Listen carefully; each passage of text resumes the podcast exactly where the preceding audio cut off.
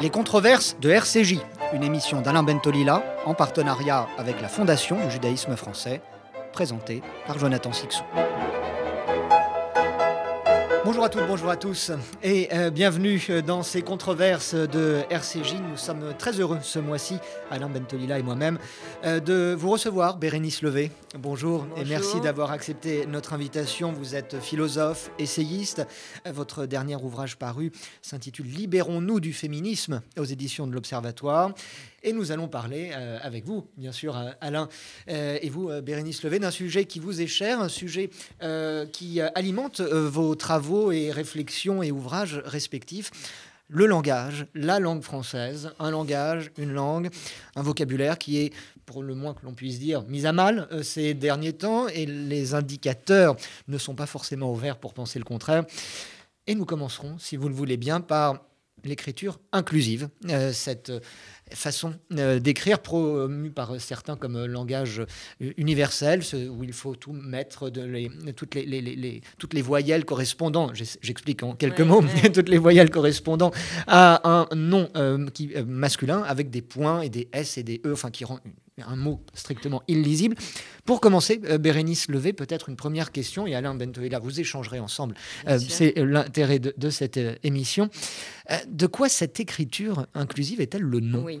Alors, écoutez, je, Parlez bien dans votre micro, s'il vous plaît. J'allégierai bien la question au, langage générique, puisqu'il y, a trois modalités. Hein. Il y a euh, ce point médian euh, dans l'écriture, mais dans le langage, c'est aussi cette forme de pulvérisation du masculin générique en euh, citoyen, citoyenne, citoyen, français, française, etc., systématique.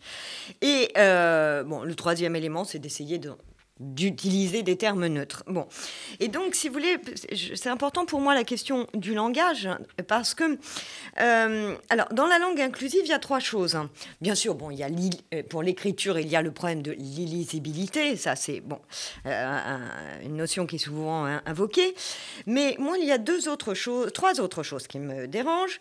C'est que, il me semble que c'est une ruse de la raison féministe parce que, en définitive, précisément pour contourner l'obstacle et pour lire euh, les termes qui sont, que nous avons sous les yeux, eh bien, nous ne lisons plus que le terme fémini, euh, au féminin. Donc, euh, paysanne, si vous mettez un, point médian entre le N et le deuxième N, et puis un point médian, etc., eh bien, bon, bah, vous lisez le texte et vous dites paysanne. J'avais justement dans le texte qui était soumis aux, élèves dans, dans ce fameux qui a été inaugural en, ce domaine. Euh, pour moi, c'était absolument évident. Quand je l'ai lu, euh, donc j'invite chacun à, faire cette expérience parce qu'il me semble que c'est cela.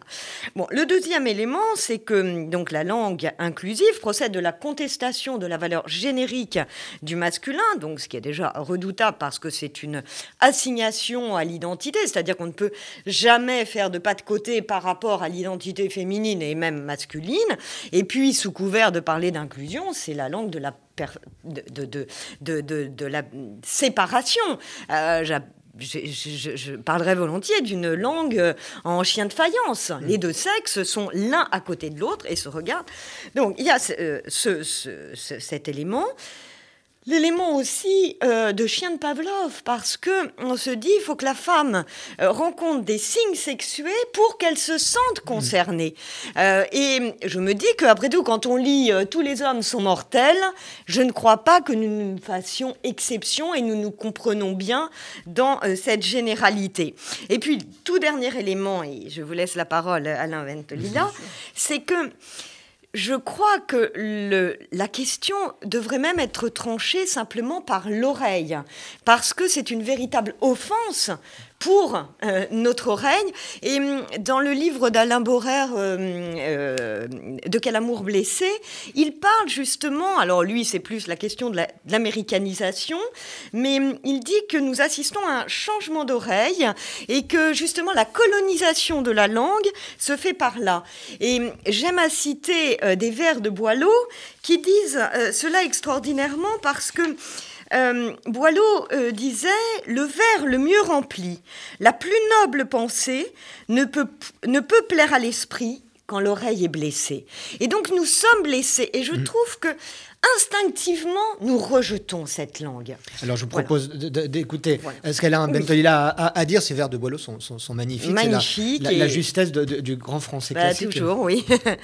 bah, je, je, vais, je, vais, aller dans le même sens, hein, parce que la controverse d'aujourd'hui est, assez consensuelle. assez consensuelle, mais, mais je pense qu'elle elle, elle croisera mm. euh, des, des, des, visions et des dimensions euh, un peu particulières. D'abord parce que nous appartenons à des disciplines différentes. Vous êtes philosophe, je suis linguiste. Mais je suis aussi philosophe et vous êtes aussi linguiste. Donc, à partir de donc, on pense la langue. Mais je veux dire, c'est une et puis vous êtes une femme, mais je suis un homme. Et, et, je, ne pense pas que ce soit euh, anodin, si vous voulez, que, mm. nous ayons choisi cette parité, ou plutôt cette mixité. Euh, ce que je voudrais dire, c'est commencer par la chose suivante. Mmh. Euh, vous avez euh, proposé une citation de Boileau. Je, cite quelque chose qui n'est pas une citation, mais qui, est une phrase qui dit beaucoup de choses. Et je demande aux auditeurs de faire très attention à, à la façon dont cette phrase est construite.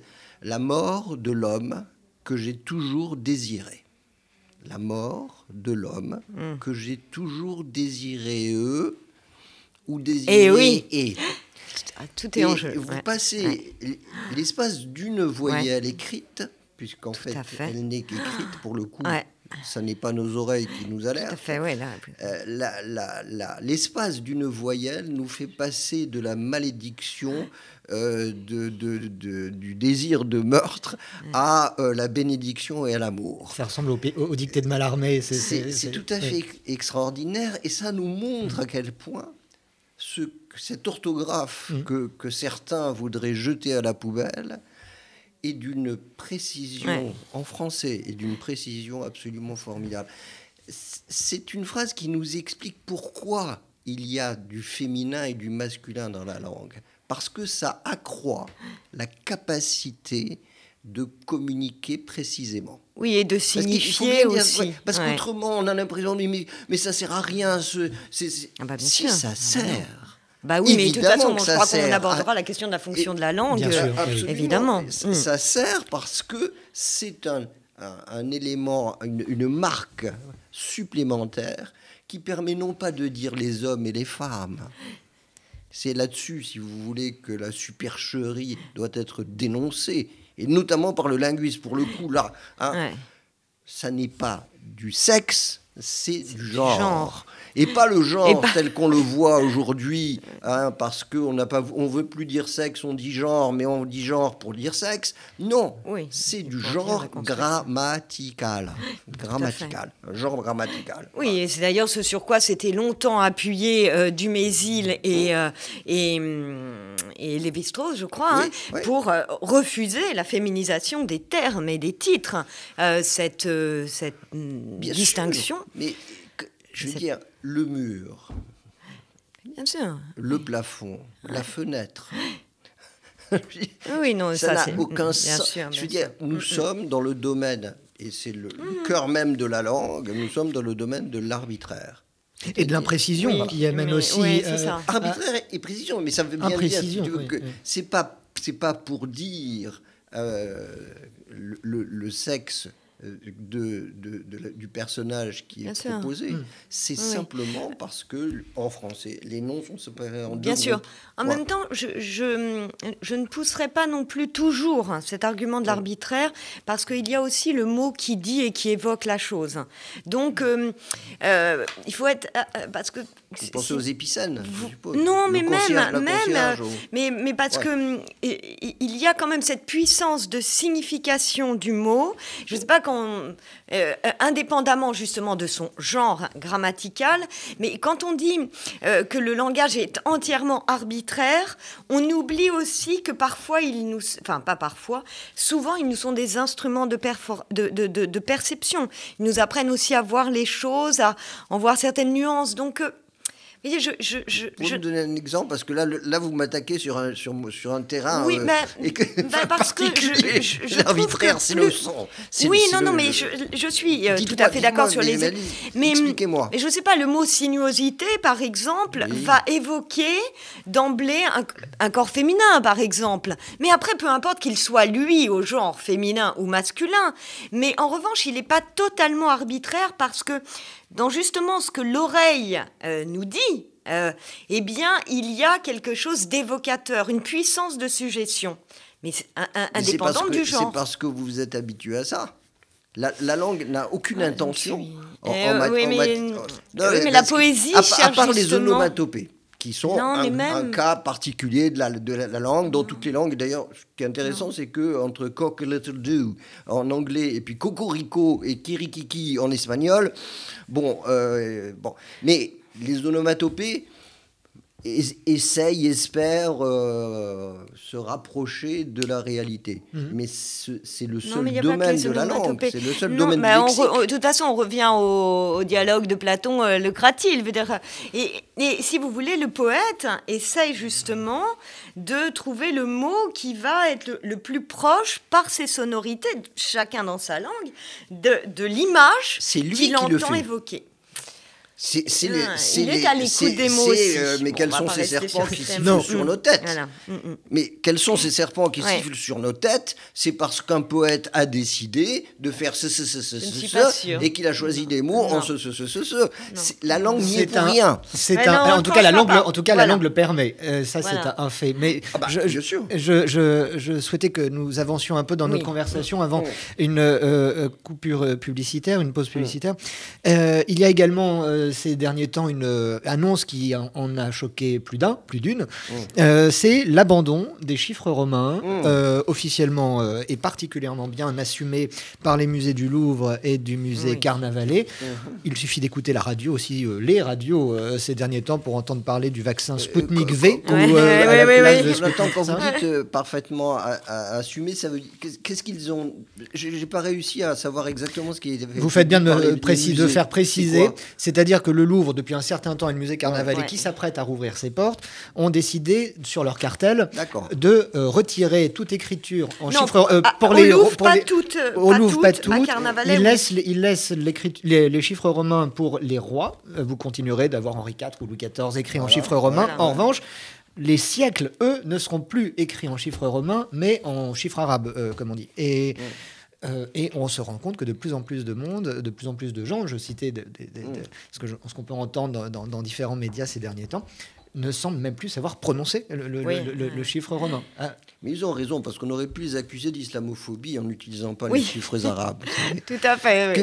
C'est dans, la même lignée que, que, l'écriture inclusive, les chiffres romains, etc. On, on, va faire un procès à la langue à chaque fois sur des bases d'ignorance totale de ce qu'est une langue. Vraiment bah, C'est pour ça que j'insiste sur l'arbitraire, vous voyez Parce qu'il ne faut pas faire de procès à la langue. Mais moi, il me semble que dans cette, euh, cette question, hum. il y a deux choses. Il y a une idée, bon, déjà très dégradée et dégradante de l'être humain, qui ne hum. pourrait plus apprendre, faire cet effort de, s'instruire comme nous l'avons tous fait. Et puis, je crois que où ça croise la question du, langage, c'est que euh, c'est la volonté de faire table rase du passé. Hum. Euh, c'est un héritage. Et j'aime à citer cette phrase d'Anna Arendt, alors, concernant la langue, mais elle avait très très bien noté que toute époque pour laquelle son propre passé est devenu problématique à un degré tel que le nôtre, doit se heurter finalement au problème de la langue. Car dans la langue, ce qui est passé a une assise indéracinable, et c'est sur la langue que viennent échouer toutes les tentatives de se débarrasser définitivement du passé. Et donc je crois que justement de s'attaquer à ces héritages, à ces legs, euh, est une façon pour le présent de euh, s'établir en fondateur euh, intégral. On, le voit, vous parlez du procès de la langue, mais on le voit aussi avec le procès de l'histoire, de notre histoire. Oui, c'est pour ça. toutes les polémiques autour des commémorations du bicentenaire de la mort de Napoléon sont, assez euh, aberrantes aussi. Bien sûr. Ah bah, c'est un autre. mais c'est un autre statut, bah, c'est immense, immense. Mais, pour le coup, euh, il faut bien se, dire, dire, la chose suivante. Euh, ni, ni, vous ni moi, évidemment, ne sommes indifférents aux inégalités qui touchent les femmes. non, sauf que les inégalités sont quand même très peu nombreuses. C'est plus un combat. je les ressens comme ça. Je, ne, je ne, supporte pas qu'aujourd'hui encore, euh, les salaires des femmes oui, mais en dehors de ce problème, en dehors de cette question, l'égalité est, atteinte. C'est une question majeure. Que les stéréotypes euh, qui consistent à euh, s'occuper plus plus, plutôt parce qu'on est une ah. femme, des enfants. Non, mais il y a peut-être une nature, non, non, ça, je. je, c'est la question de on, s'écarte de la langue. Non, mais bien sûr. on, est, on est en plein dedans. On est en plein dedans. Parce qu'il ne faut pas penser, si vous voulez, que le, fait de dire laisser la langue tranquille veut dire je suis indifférent à, aux inégalités que touchent les femmes. C'est parce que je suis, moi, personnellement, hein, je, je, ne, je ne vous inclus pas. Non, justement, parce que mon livre Libérons-nous du féminisme, c'est dire arrêtons de. Mais c'est parce que je ne suis pas indifférent, mais, au contraire très sensible aux inégalités, et que je crois qu'il faut lutter contre, et que je crois qu'il faut les dénoncer, que je dis que vous, euh, aux féministes, vous faites un mauvais procès, vous vous débarrassez à bon compte du combat social pour mener un faux combat euh, euh, linguistique. La langue n'est pas sexiste. Hmm. La langue n'est pas sexiste, c'est une bêtise absolue. Et, oui, on rejoint ce que nous disons. Une facilité, c'est une facilité. par rapport justement au, langage et aux femmes, je, je les accuserais volontiers de, de, haute trahison parce que dans notre civilisation, dans la civilisation occidentale, les hommes sont confiés, enfin les enfants sont confiés aux femmes mm. précisément parce que elles sont dépositaires de la langue, dépositaires de la forme, de la mise en forme par le langage. Et euh, pensons à Harlequin poli par l'amour. Euh, Harlequin euh, se livrerait bien à ses désirs immédiats mm. et pour conquérir le cœur justement de Sylvia, il est obligé d'emprunter les tours et des tours de la langue.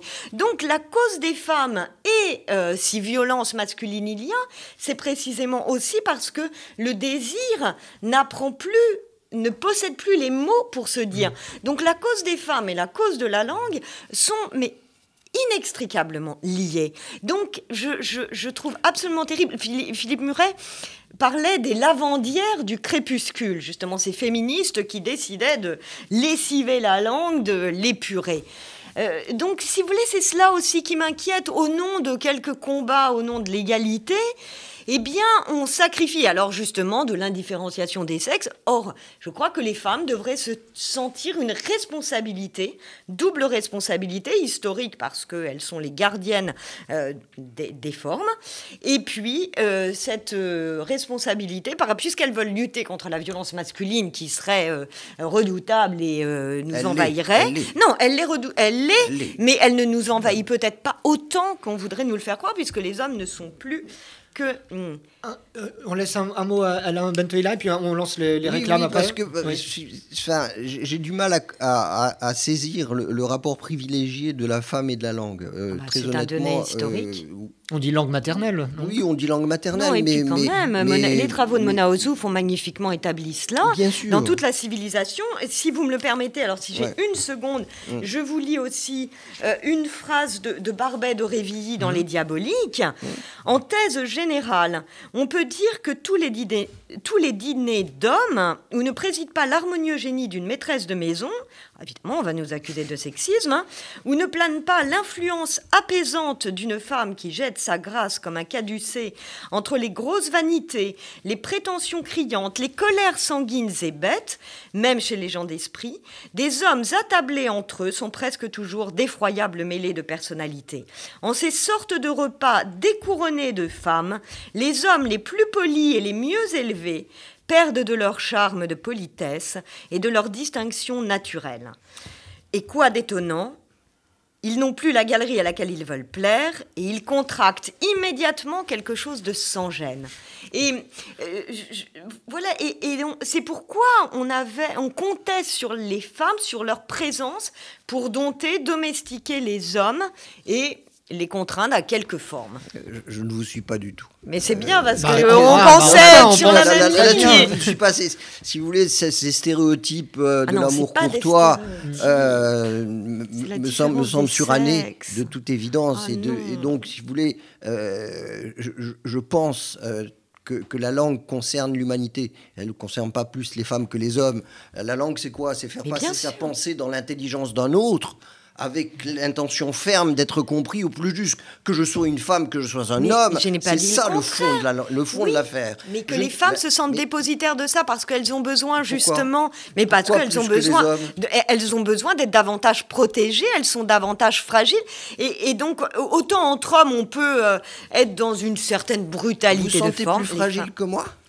Mais je me, je me sens. Parce que euh, vous êtes une femme plus fragile. Mais je n'ai pas. Je veux dire que si je peux être beaucoup, je n'ai pas envie de. peut-être. Oui. oui. mais, non aussi, je n'ai pas envie d'être agressée par une langue qui ne empruntera pas la voix de, la nuance. Et j'accorde aux hommes réunis entre eux d'avoir une certaine immédiateté dans l'expression. Bah, de même que les femmes réunies entre elles aussi. aussi c'est euh, un stéréotype que les, les, hommes non, Oui, mais vous voyez, vous glissez nécessairement de la pensée de la différence des sexes à, euh, à, la qualification de stéréotype, ce qui est tout à fait de notre époque. Pas de différence de sexe voilà, non mais c'est pour ça. Toute pensée de la différence des sexes, pour vous, est euh, visée sexiste et préjugée. Non, stéréotype, simplement.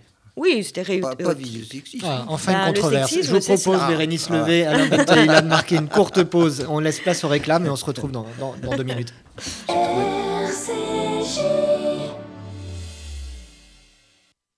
Depuis 1950, le Fonds social juif unifié combat la pauvreté et l'exclusion et met des actions essentielles au service de la solidarité. Grâce à vos legs, donations et assurances vie, vous permettez au FSJU d'agir. Je m'appelle Daniel, j'ai 64 ans, je soutiens le FSJU depuis longtemps, mais je ne savais pas que je pouvais faire aussi un testament en sa faveur. J'ai décidé de passer le cap et laisser une partie de mon héritage au FSJU. Ce geste donne un sens à mon engagement. Pour toute information, contactez Elena Atias au 01 42 17 10 55.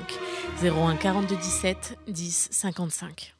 Victor Vince, directeur général du MDA France. Chers amis, chaque jour, le MDA est présent partout en Israël pour sauver des vies. Nos 22 000 volontaires soulagent, réconfortent et soignent au quotidien. À l'occasion des fêtes de Pessah, en choisissant d'être généreux avec le MDA, vous avez la certitude d'investir votre don dans une mission humaine et bienfaitrice. Nos secouristes vous remercient.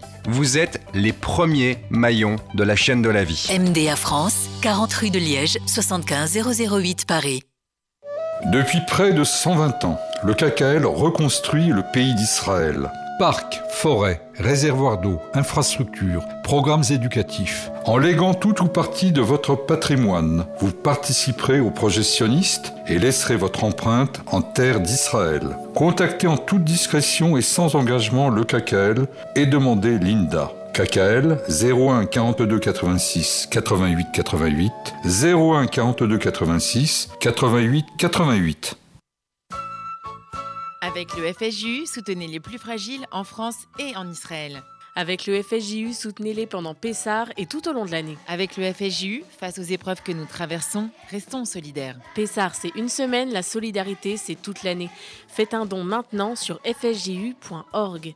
fsju.org. Toute l'équipe du Fonds social juif unifié vous souhaite de belles fêtes de Pessar. Raksaméar. Stop Non, je dis stop Stop parce que c'est de la folie eh Oui, de la folie Spécialement pour Pessard, Carrefour Créteil Soleil a fait encore plus fort. Un espace encore plus grand, où vous trouverez toute une nouvelle gamme de produits en plus de l'alimentation, viande et surgelée. Au cœur des 15 000 m2 de votre Carrefour Créteil Soleil, le plus grand espace cachère Pessard d'Europe. Uniquement à Carrefour Créteil Soleil, centre commercial régional Créteil Soleil. Oh, mais c'est énorme, colossal Oui, parce que plus, euh, ce serait vraiment insoutenable. Faites-vous connaître, faites-vous entendre, offrez une vraie visibilité à votre entreprise, votre association, votre projet. RCJ est là pour trouver avec vous la solution clé en main. Spot radio, campagne publicitaire, publi reportage, sponsoring d'émissions. Nous serons à vos côtés pour élaborer ensemble la meilleure des stratégies pour vous faire connaître. Appelez notre régie publicitaire au 06 03 47 98 36. RCJ. Et les controverses de RCJ se poursuivent. Alain Bentolila reçoit euh, ce mois-ci la philosophe et essayiste Bérénice Levé. Nous parlions avant la coupure publicitaire, euh, Alain, euh, avec notre invité Bérénice Levé, d'écriture inclusive et de chiffres romains qui nous ont amenés assez loin dans l'échange. vous vouliez, avant que nous poursuivions, un mot sur les chiffres romains encore. Oui, simplement, vous avez eu tout à fait raison. Je, suis tout à fait d'accord avec vous pour dire que tout effacement de l'histoire est préjudiciable à l'humanité, évidemment. Et vous avez raison. C'est d'une bêtise oui, puis c'est l'épaisseur temporelle de l'individu. Peut-être ajouter quelque chose, c'est que les chiffres romains ont, ceci de particulier par rapport aux chiffres arabes, euh, qu'ils n'ont pas la même, euh, qu'ils ne mettent pas en jeu les mêmes mécanismes. Qu'est-ce que vous, qu'est-ce que vous bah, entendez par bah, mécanisme Par exemple, 4, on met le 1 devant le 5, et le fait que 1 soit devant 5 diminue, hmm. hein, est une soustraction en termes euh, d'écriture. Euh, tandis qu'on on mettra 1 et 4 après la croix du 10 de façon à marquer l'addition. Ce sont des règles arbitraires. Pour le coup, ce sont des règles arbitraires. Et priver les enfants de voir qu'à côté des règles de la numération française, le premier est, et le, ce chiffre des dizaines, ce chiffre des centaines, l'unité, etc., leur montrer qu'il y a d'autres euh, systèmes. est, extrêmement intéressant à pour le développement, aussi, pour le développement cognitif. C'est-à-dire, plus on, est confronté à des systèmes arbitraires différents, plus on accepte l'arbitraire et, et, mieux on se porte. Donc, c'est aussi ça. Les gens qui proposent cela de façon complètement euh, incongrue et brutale ne se rendent pas compte qu'ils portent préjudice oui, ils aux plus fragiles. Et, voilà, ils atrophient les facultés parce, en définitive. Parce qu'on vous dira oui, mais parce que euh, ces pauvres enfants qui n'ont jamais. C'est pour ça que je disais, hein, ils dégradés, dégradant de, de l'être humain. Pensez que, or, euh, ce que vous dites très bien, c'est que c'est une gymnastique qu'il faut acquérir. Absolument. Donc, bon, vous, évoquiez Alain pour, pour, parler de, de, de, de cela. Euh, vous avez parlé d'incongruité et de brutalité. Mm. C'est une euh, petite transition que je pourrais utiliser d'ailleurs pour parler euh, de, ce que, de ce que l'on entend très fréquemment désormais, qui est en termes génériques la libération de la parole ou libérer votre parole. Euh, une libération de la parole qui euh, permet d'alimenter, on en parlera peut-être, les fameux commentaires des articles mis en ligne sur Internet, mais qui aussi euh, permet des outrances, des dérives, aussi bien dans le domaine judiciaire que politique ou, des, ou dans, la, dans, la, dans, le monde journalistique au sens le, plus large du terme. Cette, on va évidemment vous, vous écouter, Bérénice Levé, sur ce point, mais je voulais d'abord laisser peut-être Alain Bentolila évoquer son, sa vision de cette euh, libération de la parole. Bah, c'est bien ou c'est mal bah, Non, je, je, ne suis pas sûr que nous vivions une époque de libération de la parole. Je, pense que nous vivons une époque, au contraire, de, euh, de contraintes et de, de retrécissement, de, vraiment de retrécissement mmh. de la parole. Et donc, euh, euh, je reviens à ce que vous disiez tout à l'heure, et là-dessus, je suis tout à fait d'accord avec vous, c'est la thèse que je défends depuis longtemps, euh, c'est qu'effectivement, la parole est apaisante. La parole est apaisante au sens étymologique du terme. la parole de la diffère. Elle, elle, ne supprime pas la violence, elle la diffère. Mm. Et apprendre aux garçons et aux filles à mettre en mots plutôt qu'à porter des coups, c'est quelque chose d'absolument essentiel. Et, là-dessus, euh, l'école a une responsabilité absolument majeure. Euh, si on n'apprend pas à euh, mettre en mots mmh. ces pulsions, évidemment, elles se traduiront différemment. Alors, attention, je ne dis pas que le monde vu par le, enfin, filtré par le langage soit obligatoirement un monde de paix. Pas du tout. Il y a des, il y a des bavards qui sont violents et il y a des taiseux qui sont au contraire tout à fait pacifiques. Mais quand on ne peut pas, c'est-à-dire lorsque l'impuissance linguistique. Oui, c'est ça. C'est la question. Le terme est là. C'est l'impuissance linguistique qui accouche de la violence de façon directe, immédiate et de plus en plus forte aujourd'hui. Et donc, je, je vais, enfin, il, faut, c'est pour ça qu'il ne faut pas perdre son temps avec ces bêtises d'écriture inclusive. Ce qui, le vrai combat aujourd'hui, c'est que chacun puisse aller vers l'autre avec autant de conviction. C'est-à-dire, je veux que tu me comprennes, mais sans euh, barbarie, sans euh, brutalité et sans manipulation. je pense qu'on y reviendra, mais il ne s'agit pas simplement d'aller vers l'autre, c'est aussi un instrument de perception, donc c'est le réel qui s'enrichit. Mm. Alors, sur la question de libérer la, euh, cette injonction, cette exhortation à libérer sa parole. Vous, y voyez bah, davantage de la pulsion qu'autre chose. Moi, hein. je, voilà, je voudrais dire plusieurs choses. C'est que ce n'est pas une parole libre au sens où c'est une parole qui est soumise aux instincts, à l'immédiateté, euh, et, justement vos, vos pulsions. Voilà, bon.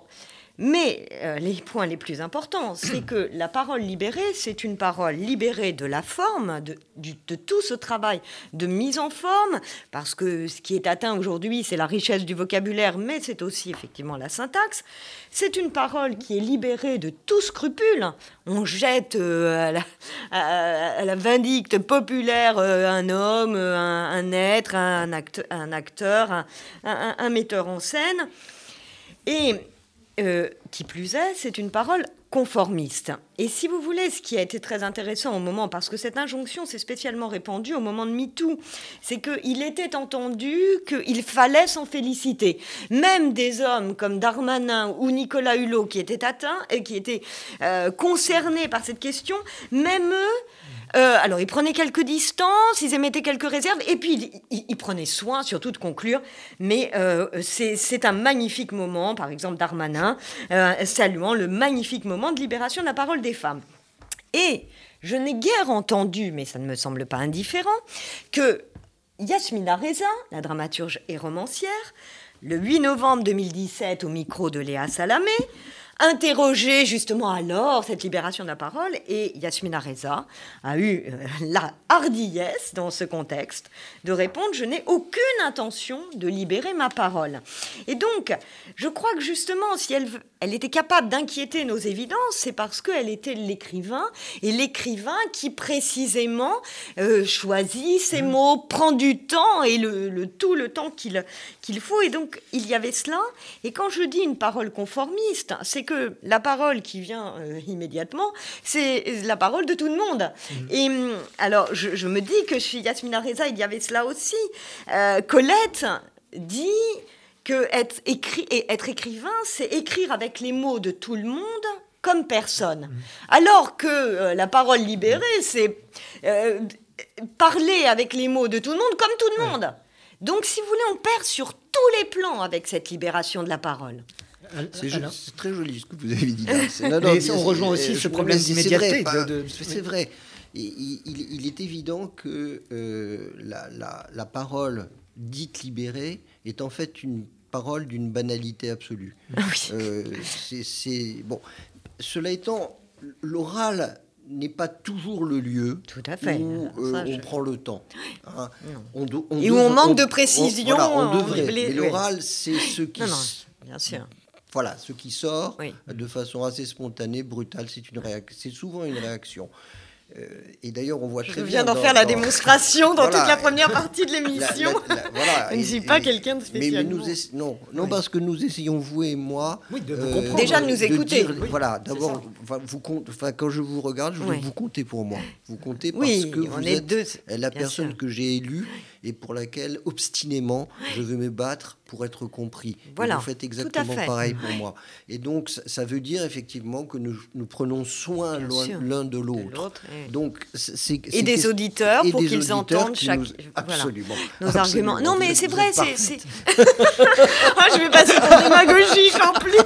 non, pas du tout, mais, je vois parfaitement le cheminement parce que finalement Alain Benzalia, Bérénice Levé, on arrive avec ce que vous avec l'échange qui vient d'avoir lieu à la, dans, dans, dans, la minute écoulée c'est aussi une certaine définition de la civilisation.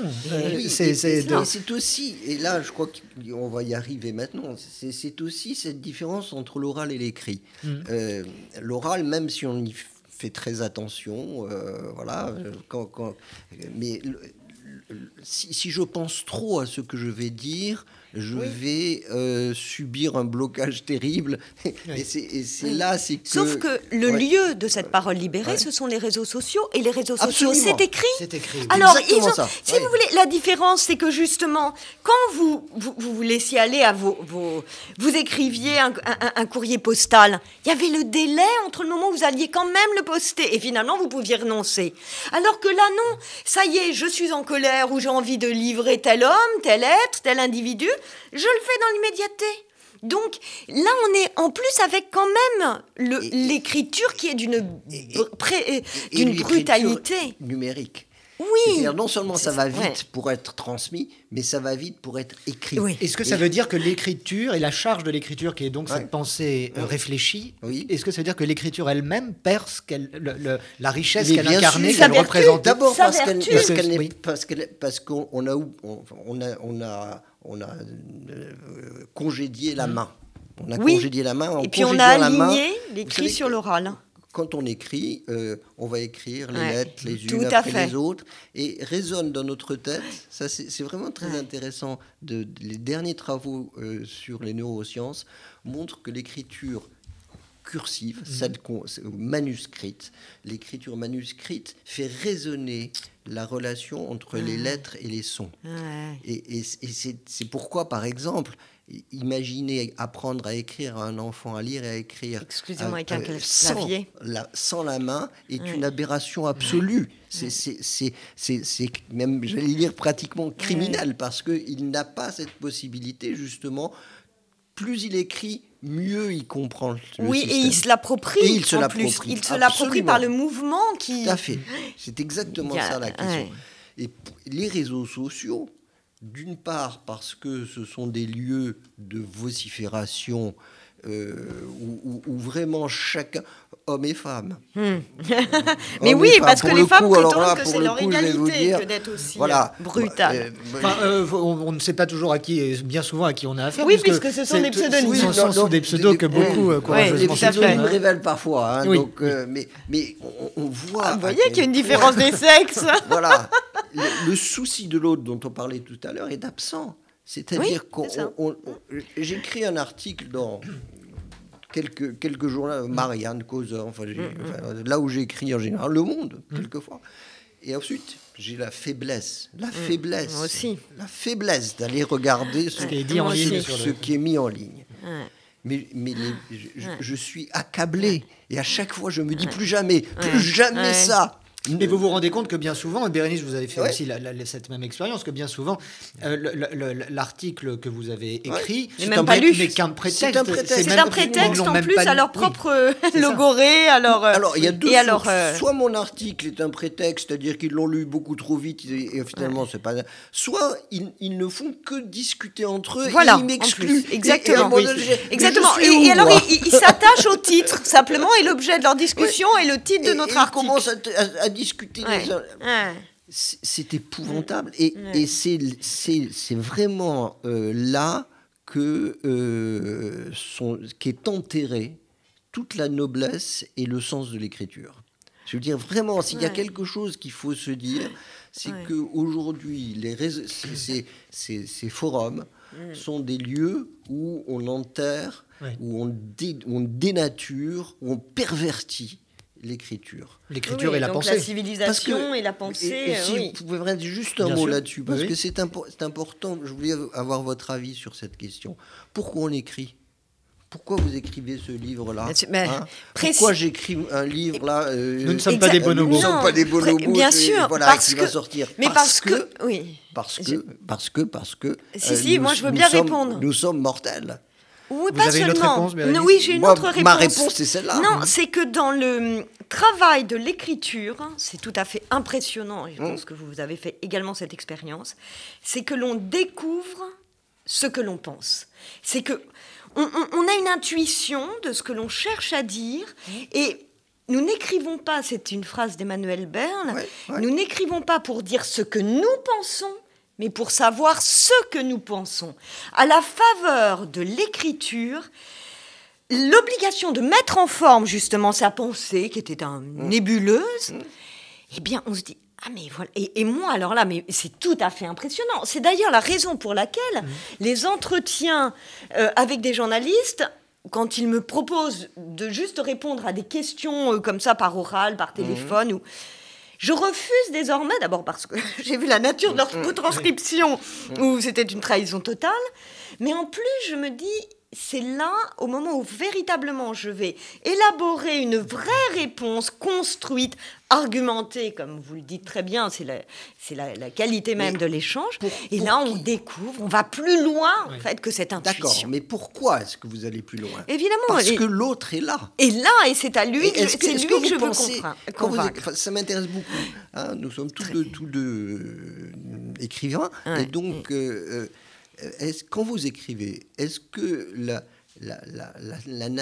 stature Hein, de, de, de, l'autre, du lecteur, est là. Bien sûr, bien sûr. Parce que, souvent si vous voulez. discussion avec, d'autres écrivains. Si, parce que euh, il, il, est évident que pourquoi vous allez. Mm. Alors que en tant que philosophe, on pourrait se dire il n'y a que le fond, la forme est mm, mm. indifférente. Non, parce que justement, c'est toute l'importance de la rhétorique et de l'éloquence. Et Marc Fumaroli a des pages magnifiques sur, sur cela. C'est que c'est la prise en considération effectivement de l'autre. Et vous voulez mot d'Arendt qu'elle empruntait à mm. Kant, courtiser l'assentiment d'autrui. Vous voulez le convaincre et donc vous allez... C'est pour ça que moi, je, je me guide beaucoup en bonne flaubertienne à l'oreille, mm. c'est que je me dis, est-ce que quand on lit, ça, ça, ça porte, ça, ça entraîne Le euh, rythme, c'est une question de, de rythme, de tempo. Exactement. Et je, je, remets sur le métier euh, parce qu'il me semble vraiment que le fond passera mm. d'autant mieux que euh, le lecteur, l'auditeur. eh bien, donc je vous dis, c'est cette idée de courtiser l'assentiment d'autrui qui est alors, c'est pour ça que travail d'écriture. Enfin, je, je, je, vous suis parfaitement hein, là-dessus. Je, suis tout à fait d'accord avec vous. C'est vrai que euh, cette distance que l'on prend, ce temps, ce temps, Mais ce temps que l'on prend, le temps, et le courage qu'il nous faut pour jeter au panier dix pages que nous venons d'écrire en suant, mm. vraiment, hein, et on les jette. et on les jette. Pourquoi on les jette?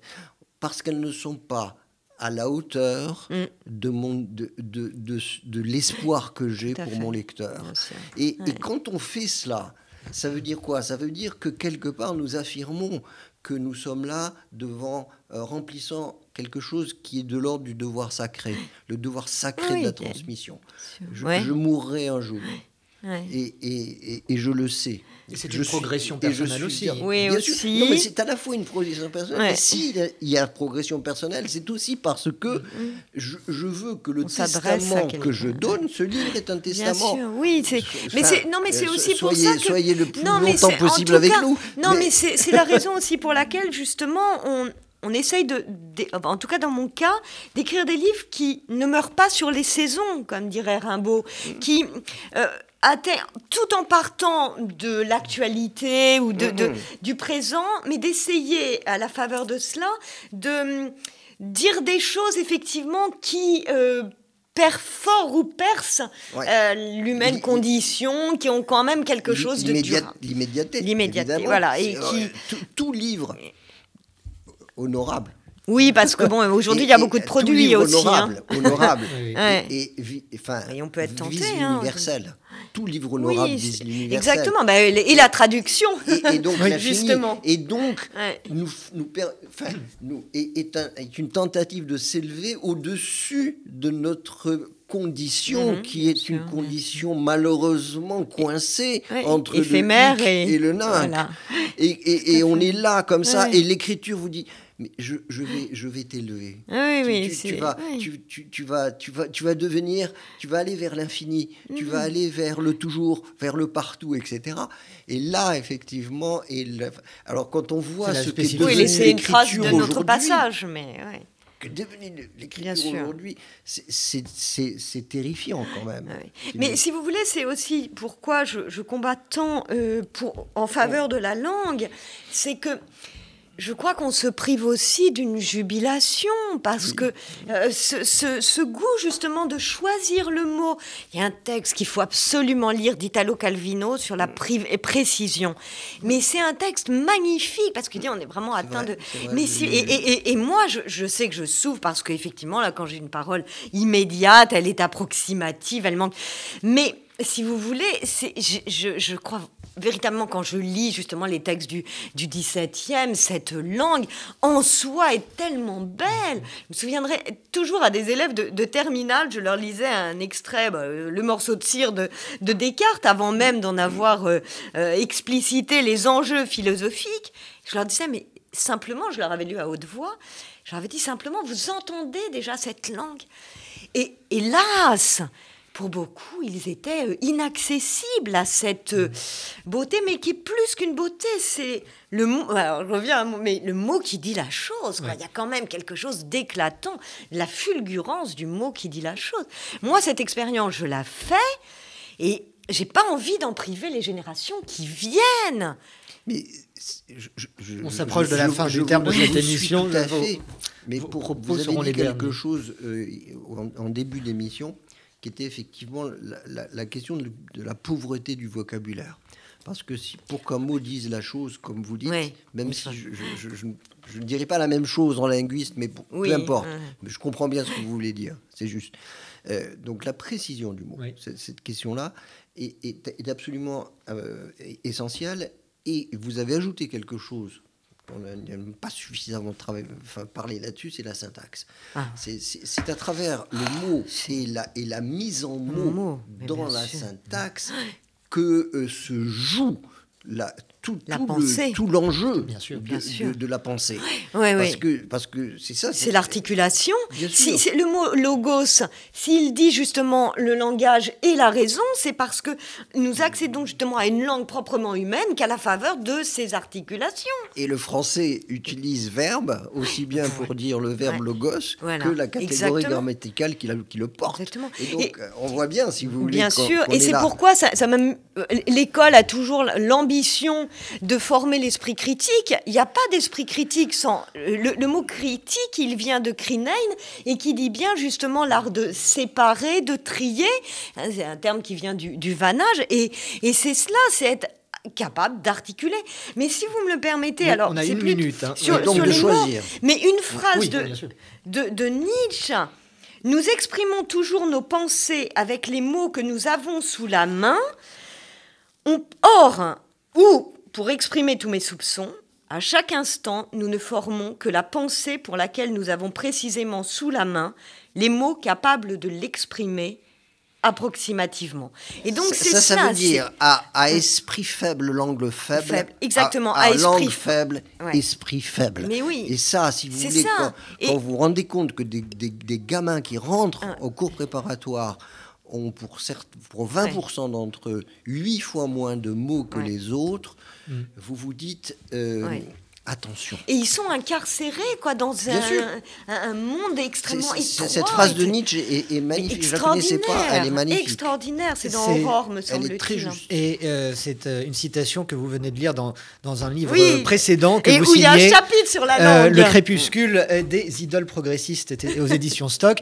Votre dernier ouvrage, Bérénice Levé, Libérons-nous du féminisme aux éditions de l'Observatoire. Et puis ces jours-ci sort votre nouveau livre. Après-demain. Après-demain. Nous ne sommes pas des bonobos. Créateur et créature. Chez quel éditeur Chez, Odile Jacob. Chez Odile ah. Jacob. Merci infiniment, Bérénice Levé, d'avoir accepté notre invitation. Merci, Alain Ventolila. Merci, Bérénice, c'était passionnant, passionnant, Et nous nous retrouvons, eh bien, Alain, avec un nouvel invité dans tout juste un mois. Merci à vous. Ouais.